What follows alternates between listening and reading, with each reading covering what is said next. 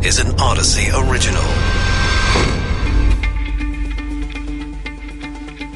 This is Coronavirus Daily. I'm Charles Feldman. I'm Mike Simpson from the KNX Audacy studios in Los Angeles. More children, including those too young to be vaccinated, are winding up in the hospital with COVID 19. Many Americans say the CDC's changing guidance is confusing and frustrating. And is the pandemic making you want to give up your New Year's resolution already? We start with the rising number of kids in the hospitals with COVID. CDC says the pediatric hospitalization rate is higher now than at any other point in the pandemic so far. Dr. Sarah Combs, pediatric emergency physician at the Children's National Hospital in Washington, D.C. So, doctor, is Omicron worse for the younger kids, or is it just the fact that they can't get the vaccines? It's a great question. We're honestly not sure if it's just that it's worse for them or just that they're in the unable to be vaccinated group. It's probably the latter, to be honest, because we know in other age groups that by and large, the hospitalized, both children and adults, tend to be unvaccinated. So we do think that the vaccine, even if it doesn't completely prevent you getting the Omicron wave, is going to help with making those symptoms milder and let you stay at home rather than come on into the hospital we certainly, you mentioned I'm here in Washington, D.C. I'm an emergency medicine doc at Children's National Hospital on the front lines. We are seeing just high, high numbers of children across the board with COVID. And about 50% of our hospitalized kids are in that zero to five age range. We in total have more than 50 children in the hospital right now. So that is way up from our peak during the Delta wave, where we peaked out at 23 children. So, completely the same as what we're seeing across the country and what you're mentioning high numbers of children with COVID and high numbers of the younger children getting sick, coming into the hospital, needing help with breathing. Oh, okay, so let's say you're a parent and your child. I mean, you know, I don't need to tell you. I mean, little, you know, kids get sick all the time, right? Uh, your child is uh, displaying some symptoms. How do you know it's time to bundle up your your child and go running to the ER. And as you also know, ERs are, are packed as it is. Absolutely. I think this is the key question, especially as we're often talking about symptoms related to breathing, which is obviously a key function, as we all know. So I'd say the way to know if it's time to come into the emergency room is you're really looking out to say, is my child having trouble breathing? So a lot of children even with COVID, they may get just a runny nose, maybe a bit of a cough, maybe some sore throat, but they'll be able to breathe normally. They'll be able to eat and drink normally and go about their normal everyday activities. In that case, stay at home, isolate, try and get your hands on an at home kit. If, on the other hand, you look over and notice that your child is breathing heavily, is huffing and puffing, is breathing very quickly, many, many times a minute, or if you pull up their shirt and you notice that between their ribs, the skin and tissue is sucking in, that's what we call retractions in the medical field. That's a sign that your child is using increased work to breathe. You want to go ahead and bring that child into us in the emergency room. Since they can't get the vaccine yet, I guess what, try and get everyone who's around them vaccinated if they're not already? 100%. That is the best piece of advice we think of it like a protective cocoon. You know, we know that the more people around who are vaccinated, hopefully we can reach herd immunity. And certainly within a family, I will share that personally, I have a 22 month old, so he is not vaccine eligible yet. So both myself, my husband are vaccinated, and anyone that we allow to interact with him, we make sure they are vaccinated and ideally boosted. Dr. Sarah Combs, pediatric emergency medicine physician, Children's National Hospital in D.C. The CDC is taking a beating, with many Americans frustrated by the agency's changing and sometimes unclear messaging. CNN is reporting that CDC Director Dr. Rochelle Walensky is working with a media consultant to improve her communication skills. Is it uh, too little too late for Americans feeling the pandemic fatigue? Dr. Jay Bhattacharya, professor of medicine at Stanford. Doctor, why hasn't the agency been able to get this right?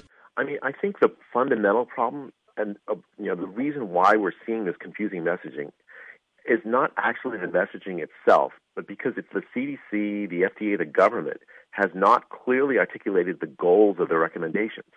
Uh, they, they've sort of had this like, uh, you know, they haven't exactly said, but they've sort of had this disease eradication goal. Let's get the disease to go away. And, but that's failed because it was always impossible. It's a respiratory virus, and it's going to be with us forever. There is no technology we possess to make the virus go away. There are animals that get it. 80% of white-tailed deer in the U.S. have antibodies to this. And so they, they haven't yet embraced that, the achievable goal, which is protecting the vulnerable while minimizing social disruption. And so the confused messaging reflects their confused thinking about the ultimate policy goal, which has to be protection of the vulnerable, not disease eradication, which is an impossible goal. Yeah, we were talking yesterday about the, the op-eds that went out saying they've got to they've got to shift this. Um, do you want to give the example of the latest round that has gotten people confused? Because I think also it just doesn't make a lot of sense to people. So they say, okay, if you test positive, and correct me at any point if I get lost here. If you test positive, you go home, you isolate for five days. And then if you want, you can take a test to see if you're positive still, but you don't have to. Just like don't go to the restaurant. But if you do test positive, then you should stay home for five more days. I'm already lost. And everybody's saying, why give me the option to test? Make me take a test before I can leave. And if I'm just like a layperson, I think that doesn't make sense. Why are the science people saying that that's fine? I honestly I couldn't be able to tell you the details of this because I, I too am confused by the messaging. Um, I'll, I'll tell you, I think the reason why is, is simple. It's like they are finally starting to understand that they can't eradicate the disease, and yet they also are starting to finally understand that these rules they put in place disrupt the lives of so many people without actually having a, a, tangible public health benefit. And it's because they're caught in the middle between these two goals the, the, the, the policies they pick and the way they communicate about them is always going to be confusing. There's no way around it until they squarely embrace the idea of protection of the vulnerable without while disrupting society as little as possible. I think that is got to be what they the first thing. It's all you know. It's in in, um, in any organization, you first start with a vision, a mission statement, and then all of the communication flows from that. Their vision is wrong, and that's why their communication is bad. Yeah, but but but is but is uh, part and maybe the entire uh, problem, doctor, that that as much as people want to uh, try to keep politics out of this, it's unfortunate, but politics does get into it, and and is is part of the sort of original sin, if you will, is that new administration comes in, says, you know, we are going to get a handle on the pandemic. We're gonna we're gonna stop this. And to your point, eh, that was always unreasonable to to to say. And now nobody wants to back down and admit they were wrong about that because, from a political point of view, it isn't too good. Well, I don't know. I mean, I, I personally, when I see a politician change course, admit that there was there was that they were on the wrong course, and then say, look, we've we've we've rethought this uh, we've reached out to the other side and we've come up with a, a, a plan that that's actually achievable. I, I I tend to forgive the politician that does that. I mean, lots and lots of politicians on both sides have made enormous mistakes during the pandemic, and of course, always before. And to me, honesty about that, and then adopting a new goal, a reasonable goal that actually improves the outcomes and well-being of the population. Any political group that does that will be rewarded. Dr. Jay Bhattacharya, Stanford Medical School. Doctor, thanks. Coming up after a short break amid the current Omicron surge, are you already thinking of doing away with your New Year's resolution? It's a new year, and that means New Year's resolutions. Of course, one of the most popular resolutions is to try and lose weight in the new year. But with the pandemic already wreaking havoc on 2022, some people might find it hard to find ways to stay healthy. The experts say you got to stick with it even if you're not seeing the results you want on the scale. Dr. Fatima Cody Stanford practices obesity medicine in Massachusetts General. So, doctor, what are the benefits of exercise other than the actual weight loss? So, on average, when we look at exercise and the impact it plays for most people, and notice I said most, nothing's 100%, but for most people, what we see is that it causes weight stability. So, on average, most Americans gain weight year after year after year in adulthood until they reach about the age of 60. So, what we could do is instead of you having that consistent weight gain up until the age of 60, exercise helps quell that and helps makes it makes you maintain a weight even if it may not be the weight that you like. So think about it that way. We're preventing weight gain as opposed to often causing dramatic weight loss. What else does it do to our body when we're at a certain level of activity through the week, even if you're not like totally changing everything when you look in the mirror? Because we're meant to move around, right? That's part of the, right. the whole thing. We're not supposed to be sitting at desks all day. We're like, you know, hunter gatherers. yeah, no, absolutely. So physical activity has a lot of positive benefits. For weight, it causes stability, but let's think of all the other positive benefits we get. Number one, it improves your mental health. I always tell my patients exercise is the antidepressant that people don't want to take. Does it make sense? Because you actually don't have to take a pill. All you have to do is get moving and get grooving, right? So that's one thing that's extremely important. It improves your overall heart health. So when we look at people in terms of longevity, um, the quality of life that they live throughout their life, those that are most physically active, and by that I mean at least 150 minutes of moderate intensity physical activity per week, which means that you could do maybe talking during the activity, but you couldn't sing during the activity. So heart health is extremely important. And then I would say the other key thing I want to talk about is metabolic health. So by being active, it reduces your likelihood of having obesity, diabetes, and other metabolic diseases. Well, not singing is good for me because I don't like to sing even when I'm standing still, let alone let alone exercising. But but uh, is there one particular kind of exercise that's better than another?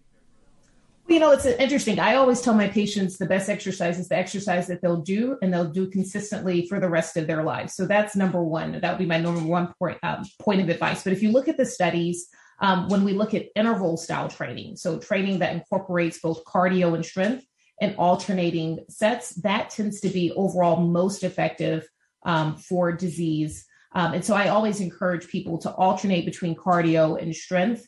Um, and even if they want to do that on separate days, that's fine. But if they can do that all within one setting of one workout, that's even more ideal.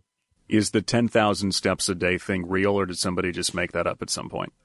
No, that's actually real. So 10,000 steps for most of us would be the equivalent of walking five miles a day. You can imagine that about uh, 80% of Americans don't reach that every day. So um, we are well below that number. I think that target was given, you know, and that was actually back in the, the early 90s that we really started to see that number come into um, the limelight um, when we recognized that people were leading mostly sedentary lives. And you can imagine that during this current pandemic that we've become even more sedentary as Zoom has become something that's part of our lexicon, right? Um, as we sit in front of our computer screens all day working um, for those of us that have, you know, stay at home work orders. Um, and so it's just con- intensified over time. So, what exercise do I need to do and yet eat as much as I want? Donuts on Friday. yeah. well, I would say that that's that's a problem that we think you know exercise doesn't compensate for you know all the other choices that we might be making that may not be as advantageous um, I would say, like I said, find your soulmate workout. So, for example, I live in the Northeast. Um, I do not like skiing. So, that would not be the exercise that my doctor should tell me to do because if they told me that that was the activity I had to do, I would be completely inactive. I am someone who loves, loves, loves physical activity. And so, on average, I'm doing about 350 to 400 minutes of moderate to high intensity interval training per week. That's because I found the exercises that I like, which include everything from kickboxing to high intensity interval training to using a Peloton bike, doing Beachbody on demand, Les Mills on demand, etc. Um, and it's about finding what I like and what I enjoy, and I make it a priority. Sne- do you sneak a donut in? I, I, I, have a gluten sensitivity, so no, not. Oh, okay, so, okay. well, there are there are some gluten free donuts out there, but most of them aren't. There you aren't, go. Aren't, aren't, as good as, as a lot of the ones that probably are gluten containing. so. All right, Doctor uh, Fatima Cody Stanford practices obesity medicine at Massachusetts General. We could be looking at yet another booster shot later this year. Moderna's CEO says his company is looking at producing a booster dose geared towards the Omicron variant, and he anticipates that Americans will need another shot in the fall of 2022 as the vaccine's effectiveness wanes over the next few months. He says the UK and South Korea have already ordered a fourth round of shots. This is an Audacy original. Find us and others on the Audacy app, Apple Podcasts, Google Podcasts, and Stitcher.